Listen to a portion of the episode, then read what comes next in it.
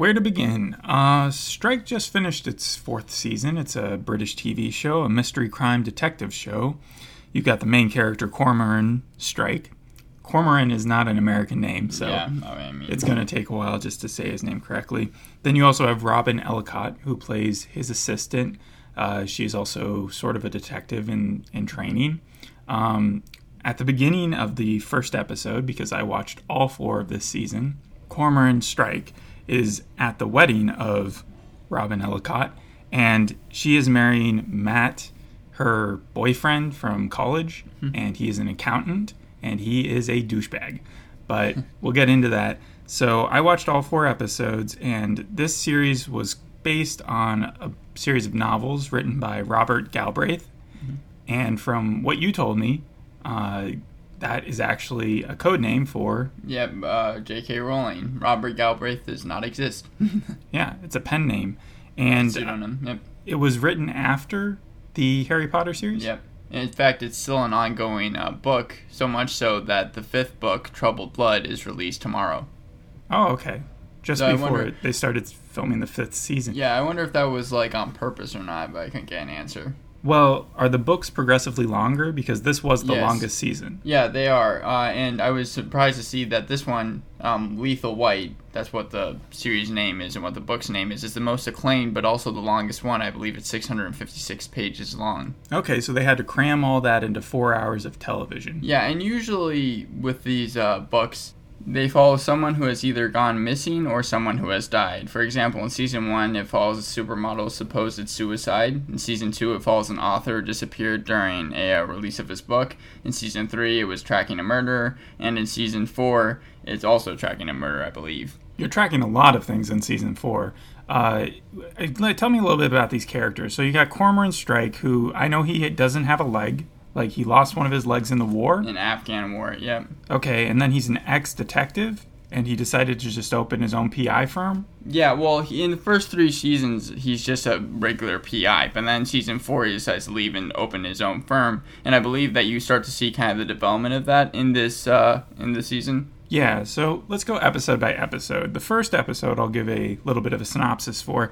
You got Cormoran, right? He's at the big estate wedding, which kind of reminded me of a Sherlock or the show Lovesick because both of them used an estate wedding where these people just had giant mansions out in the nowhere and uh, you'd have a bunch of friends who'd show up. And so we get Cormoran kind of crashing this and then him and his assistant kind of staring at each other throughout the entire thing.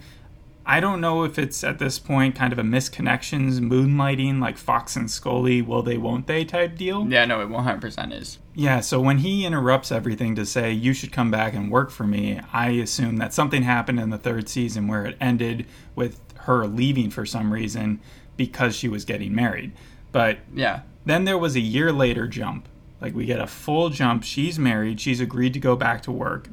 And we get the view of the PI office that they work at, which is pretty modest in size. It looks a little bit like Matt Murdock, Jessica Jones. You remember their PI Yeah. or detective agencies. And then you got Cormoran, who's now dating this lady named Lorelei, who we learn throughout the episodes really likes him, but he's so so with her. She's a really nice lady. Um, but then we get Billy Knight, and that's where the story begins.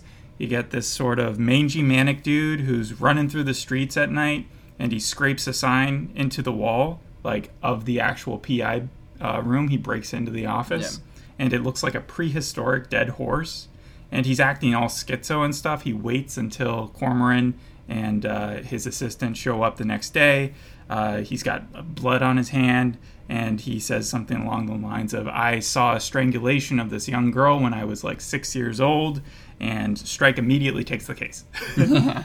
and that tracks with the novels. Like they do try to keep very, very close to the actual events in the the, source books. material. Yeah. Well, J.K. Rowling is an executive producer, so I assume that in order to even get it on the page, that they need to the script page. yeah, I assume They so, need to get yeah. it past her. Yeah, so we get Billy Knight still, and he's haunted by these images of this girl's death, uh, even though he's a druggie or whatever.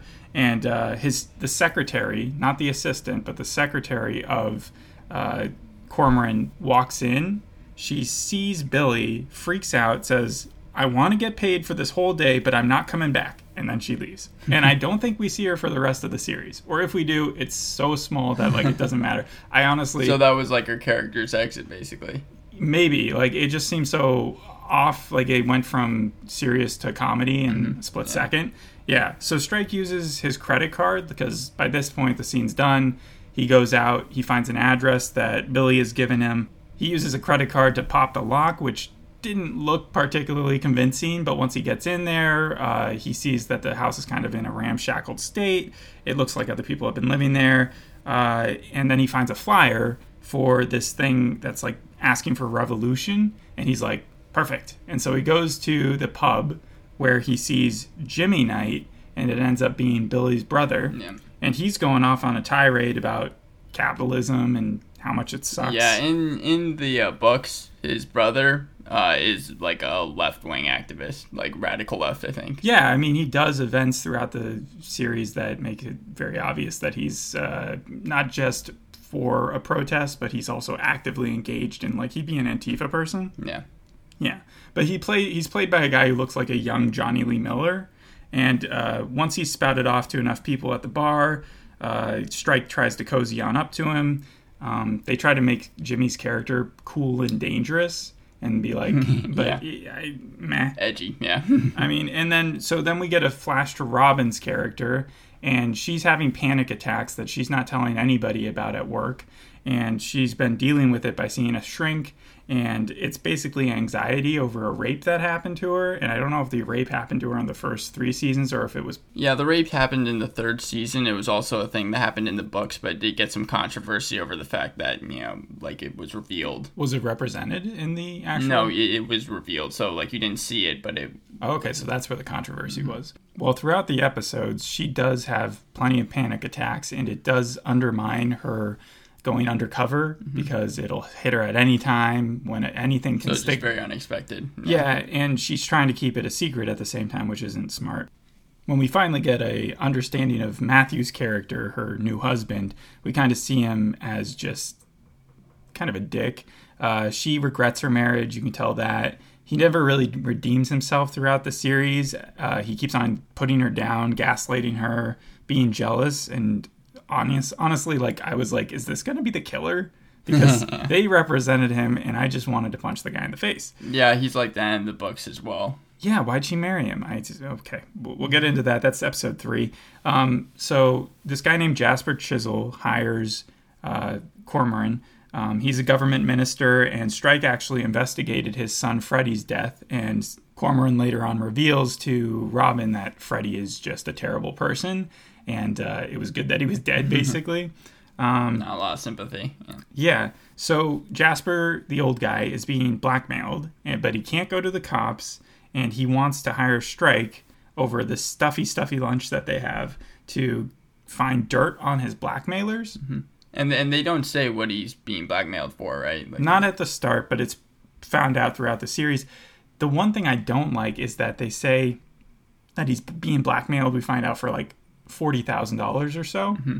That's not a That's- lot of that's money, lot of money. especially for this dude. He has his own club where he's like throwing his own lunch to hire this Yeah, guy. I'm sure seems- that he'd end up paying this guy yeah, more than forty seems rich and powerful. So it's like that's it's almost like the Doctor Evil one million dollars joke that they make in Austin Powers, where it's like he says one million dollars and all the people laugh because that's easy to pay. yeah, later on he dies, and we have to figure out who murdered him. And almost everyone is saying who knows about the blackmail was just like, yeah, I told him to pay it off, but he didn't want to.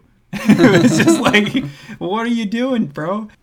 So then Stryker goes off. He knows two names of the people who are blackmailing the dude. One is Jimmy Knight, who he's already met, and the other is this Garrett Winford guy.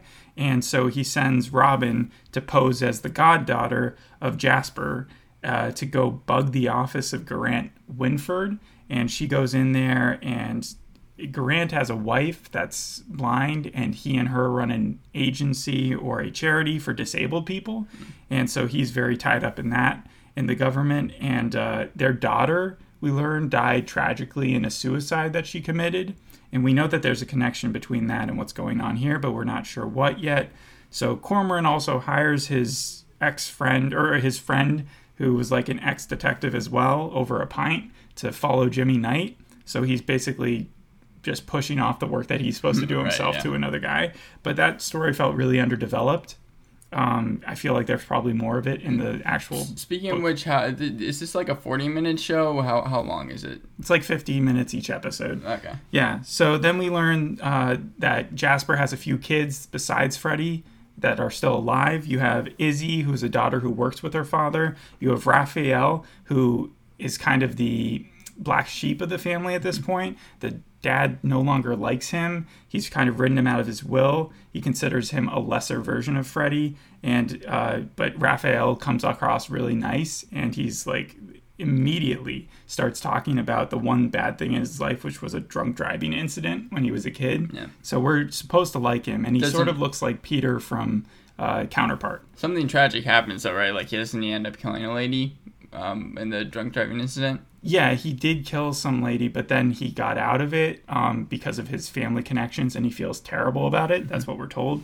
And then, uh, so Strike tracks down another address that takes him to a field that was like owned by the Chisel family, the Jasper Chisel family, and etched in the grass, like giant signs type of way, Yeah. is uh, again that same symbol of the horse Right, yeah. that uh, the, that Billy was writing down.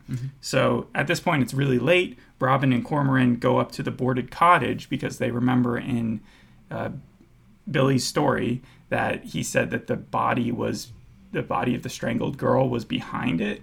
So they find it. They go and they see the grave down this hole. Robin goes down there because he can't because he can't move too well with his leg Like, yeah. and uh, she does like two scoops and finds like the pink uh, flag or whatever that she was buried in and he, she's like i see bones and that's where we cut off the first episode and so we're like okay that's a slam dunk we found a dead girl now we just have to blame the guy so yeah that's where we have to end off on the first episode and then in the second episode we start off with dogs chasing them away from that area Oh, that they were just, found released on them. Yeah. yeah.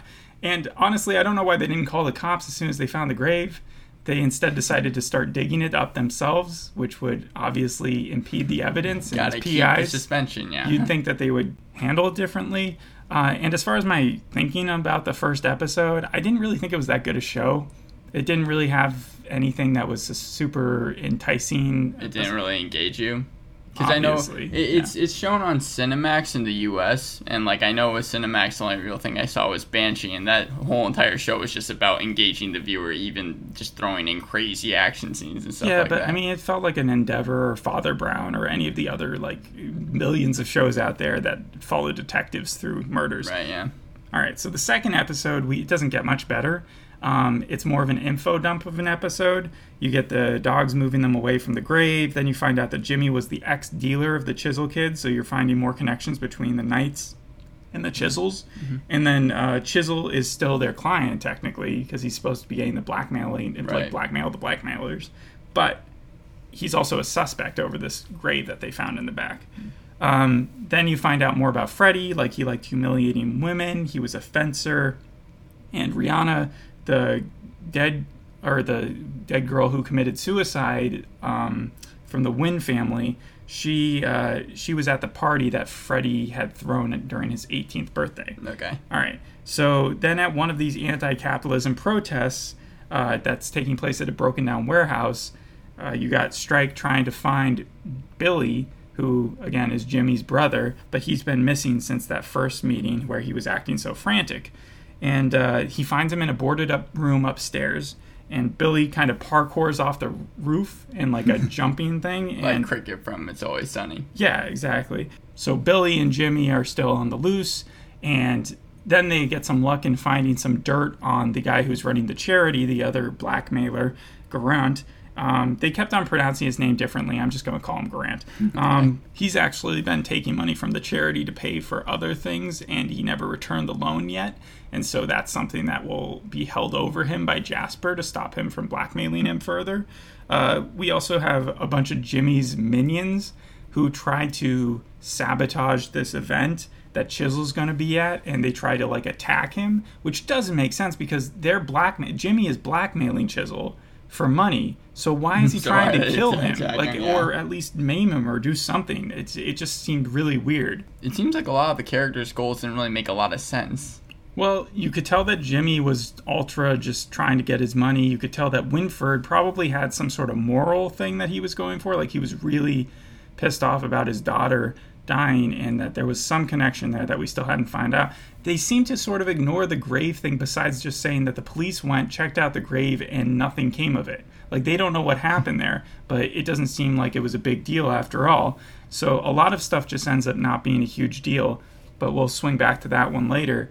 Uh, we do meet Charlotte, who is uh, Strike's ex, and I assume she's also been in earlier parts of the series because she really plays no role in this storyline. I feel like she was just there to draw a connection throughout Yeah, the world. basically. Yeah. But yeah, she asks to get back together with him, and it spends him on like a he he tailspins because of it. Uh, but besides that, like that's, And all of it. yeah. yeah. I mean that's a lot of what the show has been kind of criticized for. It, they say that like it's good, but it focuses too much on the will they won't they aspect, and like not enough on like the Well, cool kind will of will they? Will, won't they? Is Robin, not yeah, Charlotte. but, but I'm saying Yeah. like they throw things into that storyline just yeah, to there kind are of like multiple relationships. The Yeah. only one that I'm okay with actually is Robin and Matt because of the way that ends up, and I'll explain that in the next episode. Last things that happen in this episode is Billy calls and sounds like he's about to die. He's like, "I'm sorry," blah blah blah, blah or something, um, and you can clearly hear a carnival like merry-go-round music in the background. And I'm just like, "How obvious do you have to be, television show?" Uh, and so Cormoran immediately finds him outside of a merry-go-round, and uh, he's been stabbed. I think he did it to himself. So he goes to the hospital, and at the same time, we see that Chisel is dead. Chisel has been asphyx- asphyxiated by someone pulling a like uh, plastic bag over his face, and it's been staged to look like a suicide. But it's clear that someone had them had him killed. I haven't read the books, but it seemed like from the summaries that I was reading that Chisel's death like was kind of the main force of the show. So I'm surprised. For the next two episodes, which do get better because I do like the last two episodes. I was not a fan of the first two. It does guide that. Mm-hmm. Up until then, it didn't really feel like we were watching a story for anything because it didn't feel like we were really getting any conclusion to the girl who had been strangled in Billy's idea of a nightmare, and we didn't really know what was going on with Chisel, why he wouldn't just pay off his blackmailers. Once he died, it actually gave us a sort of a what's the word? Uh, knives out type of deal, Feel, and I'll, yeah. I'll get get into that. So, in the third episode, we jump two weeks, right? Yep. and Izzy's there. That's one of the kids. We got Robin and Strike who are kind of interviewing the family. They're all in the mansion. Uh, Izzy has paid their bill for their work thus far, which was nice of her. She's probably the nicest of all the kids. Um, and she tells them that the grave behind the house that they had found, or this cottage, was actually a pony grave. That it was a young pony that had been murdered by Freddie at one point. Wow, Because yeah. Freddie is This just is a, awful. yeah. Uh, so they go to the estate and they're there, and we find out that there were only three keys to get into Chisel's apartment at the time that he died. One of them was owned by the stepmom, Kinvara, who everyone suspects the entire time, so much so that it feels like it would be a cop out to say that she actually did it. You had one of them being the Polish housekeeper who had a key, but then she suddenly stopped appearing at work a few weeks earlier and hadn't been seen since. Uh, and then you had the dead guy. So I don't think Yeah, he, he did it. yeah. Yeah. Um, so the trophy wife, uh, Kinvara, she basically has an alibi that clears her of anything. She's been on CCTV footage during the time of the death, and no one can suspect her of foul play. However, everybody says she had a part in it still. Uh, Billy is stable, but he's not seeing anyone at the hospital because he, they're not family. They can't really get into him. Um, and then, in exchange for the police report on Chisel's death, Van, um, Vanessa, this cop that Robin knows, they like give information to one another, and I guess it was like an equal trade. We learned before the guy suffocated that he actually had sleeping pills in his body uh, over the orange juice that he had drank earlier in the day, and he always drinks orange juice. Um, then we find out that Jimmy's girlfriend spoke Polish, and that she there was a conversation that Strike had had with her about her being a or that he had overheard of her cleaning toilets. So they were like, "Oh, she's the person who was working as the maid. She may have had a key card." However, um, when they look deeper, and by looking deeper, I mean Robin goes under undercover again as a goth girl to hang out with Jimmy's girlfriend. As you and do. she immediately gets an in and gets invited to the party, and the girlfriend is telling her about all of Jimmy's misdeeds and how she has like proof of him doing something wrong that she's written down, but she won't tell Robin where. Robin finds that regardless. And when that happens at the party, Jimmy and his gang all find out because Robin gives her real name because she's having a panic attack or something. And they chase her. And right when it seems like they're going to catch her, uh, Jimmy gets pulled over by the cops. We also have a few tailing storylines where you have Strike's girlfriend Lorelei confessing that she loves Strike, and he kind of just doesn't reciprocate. Right, He just kind of ignores her until she dumps him, and it's it's just awkward to watch. He also confronts Winford's assistant to find out why he's been acting so suspicious and what he's, his whole thing is in this. He comes out with a butter knife. He tries to threaten Strike, but it doesn't really work out very well. We find out that Rihanna, the daughter who killed herself, uh, Freddie was more involved in that than we thought beforehand. Like sh- he played a big role in bullying her all the time. Uh, so they definitely have a reason, the Winfords, for wanting Chisel dead. But the more we learn about it, the less it actually seems like they had any part in it. Right. But the episode really hits its stride at the very end when Robin finds out that Matt has been cheating on her the entire time. She confronts him at the house, saying Sarah left her earring here last time, and she finally is breaking up with this like pathetic piece of shit because Matt immediately starts insulting her, saying she's nothing, that she looks bad for flaking out on university and then only getting the job back because Strike feels bad for her, and then he blocks her from leaving. Like it looks like she, God. yeah, yeah, he gets really in her face, and uh, he's like, "You look like a mess. You're shaking," and then. And then she comes back with a really good line, I think, which was like, I would never have married you if I hadn't been raped. Because it was like, just showed that she was, had no, no love for him whatsoever at that. And it was simply her own survival instinct, which had originally had her tied to him. And she had tried to get out of it several times. Like they showed him her on her honeymoon trying to break up with him and he got stung by a jellyfish or something so so it was like a bad time to do it but uh, i don't know how they lasted a year i'm glad he was out of her life she uh, she went into the car and drove away and uh, we never see him again Well, what I'm interested in is if he's going to come back in the fifth book because he does leave in the fourth book. It sounds like they followed that pretty similarly, but he was in the first three. So I'm wondering. I hope not, because the way they concluded things, even the mom's character of Robin was a big fan of Matt, and that just showed how much like she had to get get away from him Yeah. because she just couldn't she couldn't get around people who weren't just constantly trying to reinforce that marriage. Right, yeah. Yeah. So then the fourth episode follows the same Knives Out track because we start off with a date between Robin and Raphael, Jasper's kid, one of the suspects, obviously. He has lived in Freddie's shadow the entire time. He was uh, written out of his father's will, and then f- he kind of just discloses Freddie was a monster. He victimized uh, Brianna Wynn, who then we know killed herself by like forcing her to like drink and then he took pictures and he Oh, spread those pictures around the internet. It was it was bad news for that. Uh, so then jimmy is questioned by the cops because he's been arrested for trying to i guess chase down uh, robin at that one party. And uh, he's acting really confident and he's giving them the runaround. They want to know if kim and uh, him are working together the uh, trophy wife lady. And uh, her alibi is that she's on a ton of footage right? Right, yeah. but when they actually look at the CCTV footage, she's on a, like so much of it, it's beyond suspect because she's like trying to be seen, which reminds me of a scene from Outsiders, which was the um, I think the HBO or Apple series uh, that followed a Stephen King book and had uh, Jason Bateman. Um, and there was a character who always wanted to be looked at in the CCTV so that later on he could be like free of any Right, yeah. charges, you know. But this character actually wanted to be caught, so it was it was weird. But in this version, Kim's character is seen giving this homeless person a, a, uh, money, but Strike realizes he she may actually be giving him the key card that she had later on in the night that proved that she couldn't have been it couldn't have been used to access the Right, yeah. house. But if she gave him the key card, he went to the house and then he was able to slip it back to her before she got to the house again, then that could be her With the way that the key card was used So to get was- in. yeah. Yeah. So the way he described it was not a bad plan. She just overdid things. Charlotte also confronts Strike again at another like meeting that they're having. He she like convinces him that she's going to bring someone who she doesn't. She's just trying to ask for him to come back. Yeah.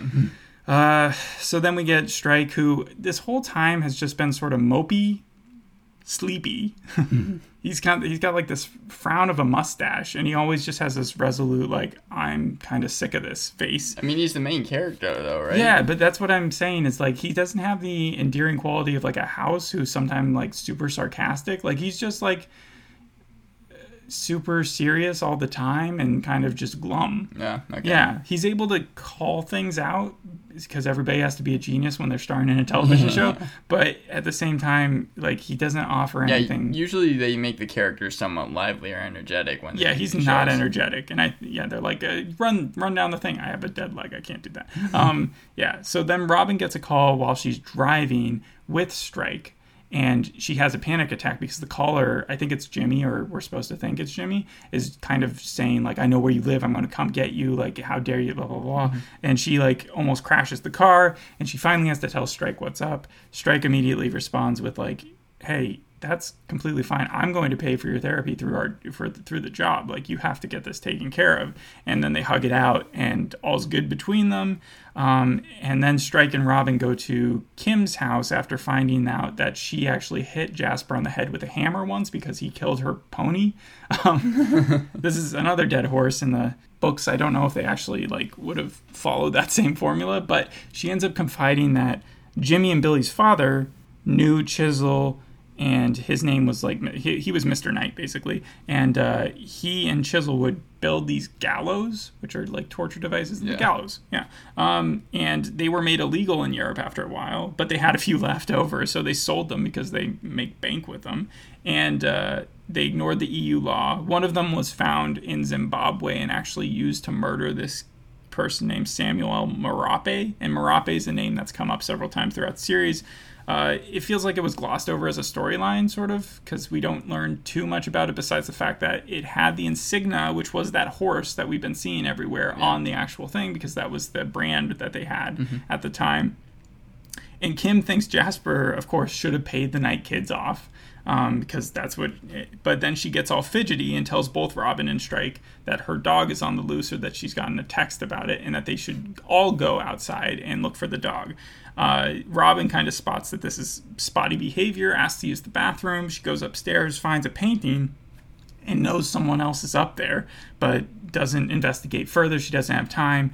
Uh, when they get back to the hospital, they talk to Jimmy, or sorry, to Billy f- for the first time since his stabbing, and show him a picture of Raph with long hair as a kid and his pony. Um, and Billy's like, "Yeah, that's the girl and and the uh, the pony." Um, and it turns out that Freddie strangled his brother Raph when they were kids, but he didn't die. And that was that night. Freddie also killed Raph's horse, and that was the pony that was buried behind the cottage. Oh, okay, yeah, so connected that way. Yeah, and so then he never actually witnessed a murder, this thing that's been haunting him throughout his whole life.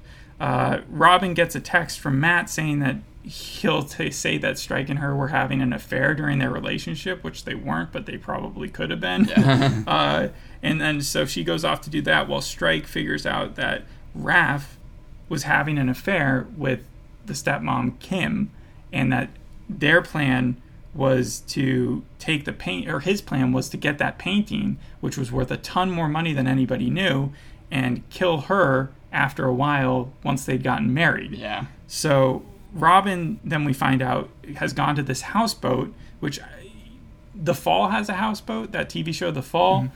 And this show, I, I guess it's more common in Britain than it is here that people have houseboats. Yeah, just you just they go there, yeah. okay um, so she gets there and Raph is there and this has all been a setup by him and he's like convince me i am truly fucked and i'll turn myself in otherwise i'm shooting your face um, And I think that's actually a really smart way for a show to let the main character spoon feed the audience what the plot is Yeah. because they literally just say this is what we have on you over and over and over again and it was it, it was a good trap so good way to um, get me to fill in all the dots I hadn't yet. And she explains how Jasper had suspected them of having an affair, Raph and Kim, because he had found her pills, which we saw earlier um, in like episode one or two, on the ground. And that's why he had written Raph out of the will to begin with.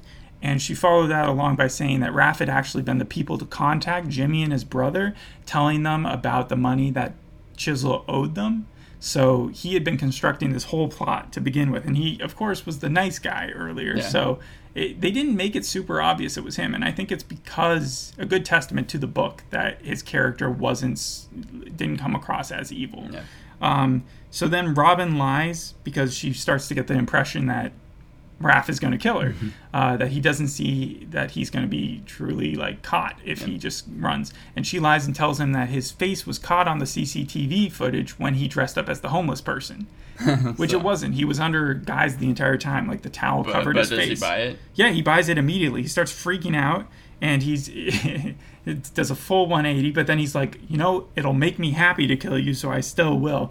And that's when Strike jumps in and he like uh, punches through the door and uh, stops him. He's unloaded the gun already somehow because that was the same gun that Kim had pulled on them the night before. And uh, then the cops are right behind them, and we see him being taken off, uh, Raph, uh, into like I guess just jail. And uh, after that, Billy seems to be mending. He's no longer like drugged up or whatever, and he is being his therapy is being paid for by the Chiswell family, the Izzy lady, who seems to be the only good Chiswell out of all of them. Uh, Kim sort of breaks down when she realizes what Raph was doing. That she he had convinced her to kill her own husband to marry him, and uh, because he was going to then murder Did, her. did it feel convoluted?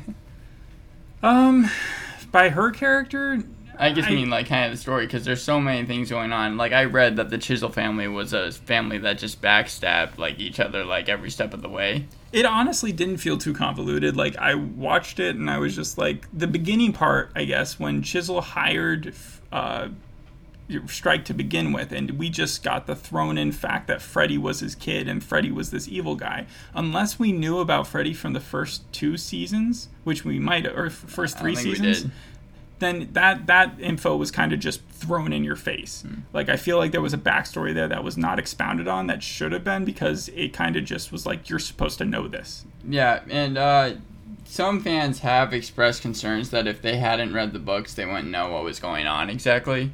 Well, I did have to pay attention by the very end because they would, it did do a good job of wrapping up almost all the conclusions. The only thing, or sorry, all the questions. Um, the only thing I'd say is that a lot of the undeveloped stuff, like the person that he hired to track Jimmy in that one scene, they at the very end had a throwaway line of like, "Yeah, let's keep him on." It's like, okay, I get you had to represent it because it was part of the book, but it didn't really need its own like progression at all. Yeah. Like there are things they could have cut, but I feel like they kept and then they had to like cut down the amount of time it was actually worth sense. because Yeah. it's a 600 page book.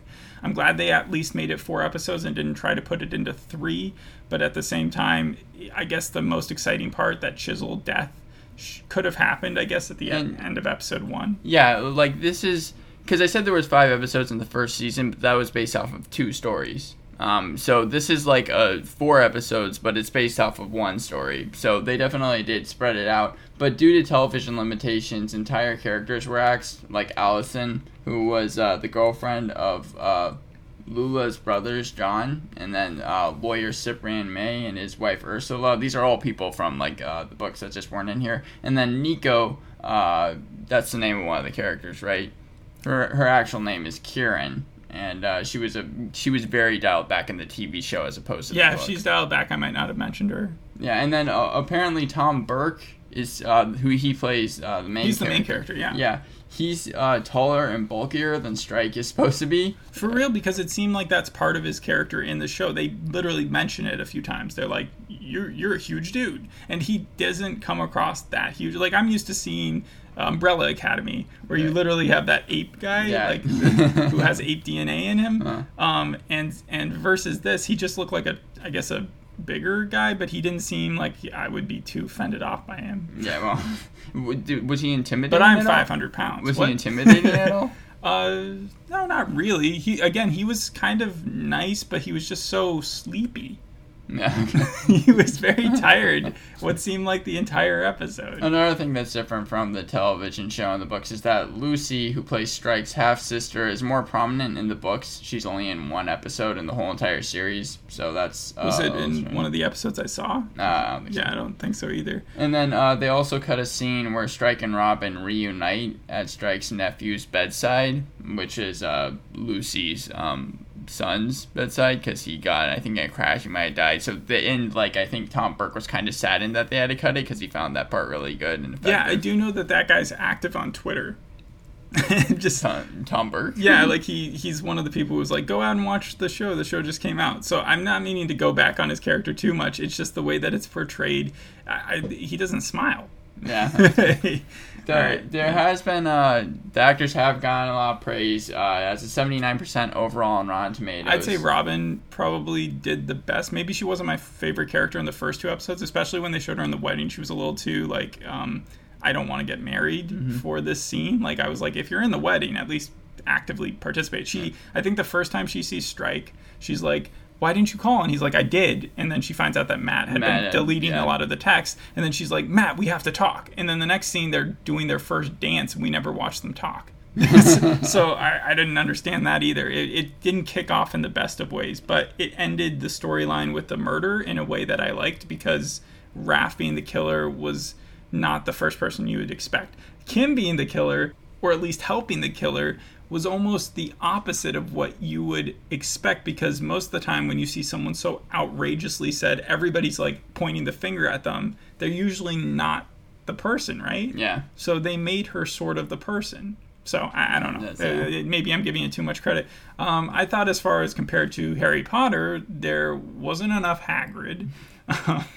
There wasn't the wizarding cap or whatever, the one that puts you in the. Yeah, it's, Yeah. it's actually funny you say that because uh, uh, during the time of the season four release of this is when um, J.K. Rowling came out with what some people perceive to be transphobic tweet, uh, tweets, and the Harry Potter cast kind of went after her for that. But the person The who plays cast? But like Yeah. Daniel Radcliffe yeah, was Daniel just Radcliffe, like, "Ah!" Emma Watson, and Rupert Grant, and I think some other people. Um, but the person who plays Robin, uh, her name being Holliday Grainger, kind of came out in support of uh, J.K. Rowling. Well, let's not dive into too much Yeah, no, politics. I was just bringing it up because it happened through uh, throughout the show. Um, but the series has gone under some scrutiny for showing an episode in which a woman character, I think it was in season two, commits suicide, and that aired on World Suicide Prevention Day. So, huh. yeah, That timing of it just seems like it was misplaced. But considering like what 13 Reasons Why does, Yeah, where well they're trying to like they do the opposite where they're like this is about suicide and then they kind of yeah, go go- overboard. yeah. Yeah. Uh, but the show has also done well with viewership. Uh, I don't know if it's the same in the UK, but uh, season one got an average of 8.45 million viewers. Season two, 8.35 because they were back to back. Uh, Season three was 8.08 million viewers, and this season got around 7.3 million viewers. So, 7.3 total? Yeah. Well, average viewership. Like every episode though. Yeah, around there. That's really good. Yeah. So I'd never heard of this series before this season. I forgot to point out that the opener of the episode reminded me a lot of Bored to Death, that comedy show with Jason Schwartzman. It's Zach Galifianakis, right? Yeah, and Ted Danson. Yeah, I know too much about that show, but yeah, the beginning part is very retro and like film, like noir, I guess. Eh, And then there's like a singing lady in the back. It's Yeah, like got the blurry film. I And this show has been praised for its like retro feel and kind of cool aesthetic. so- despite the fact that it exists in modern day. Like people are talking about their Instagram, people are showing that they, their phones all the Yeah. time and using it for evidence. Like when Robin goes upstairs and finds the person is there in the painting, she's like clicking away on her on her camera and Yeah. using that as evidence all the time, which is smart. Uh, it is it is a little funny that it all came down to just a painting's worth. Like that sounds like the backstory Yeah. of a Dick Van Dyke thing. I believe that the painting was called like Mare Morning. it was yes, So yeah. And then the whole entire point of why the show and the book are called it's called Lethal White is because um, of George Stubbs' artwork depicting a uh, marrow mourning of a pony that died of lethal white syndrome. Yeah, for a while I thought that it was going to be like a knife that had like a white background or something. But yeah, I just didn't know what it was. Yeah, the show hasn't been uh, renewed for a new season yet, um, and I believe that this one took about two years to make, as opposed to the other ones, which I think premiered in 2016, 2017. Yeah, and that way it's like Sherlock. Yeah, so So like, But do- it- are but- they actors doing other things? Are they becoming famous? uh, I think so. But like the difference between this and Sherlock is the fact that Sherlock took two years for every season in between, but this one just took two years for this season. So I wonder if that's because they were maybe running out of source material with the books or something. But I don't know. Yeah, well, you said the fifth one just got released, right? By Yeah, JK? tomorrow. So tomorrow. And then also Tom Burke has just been cast as Marvel's new Doctor Strange or Strange. No. no. okay. Uh, yeah, so we can leave it there unless you have anything else you want to add. Uh, it was an enjoyable show. I'd say the last two episodes are where the real meat is, and if you want to skip to those, then you're not going to understand a thing. But have fun watching it. And uh, thanks for listening to today's episode. bye. Bye.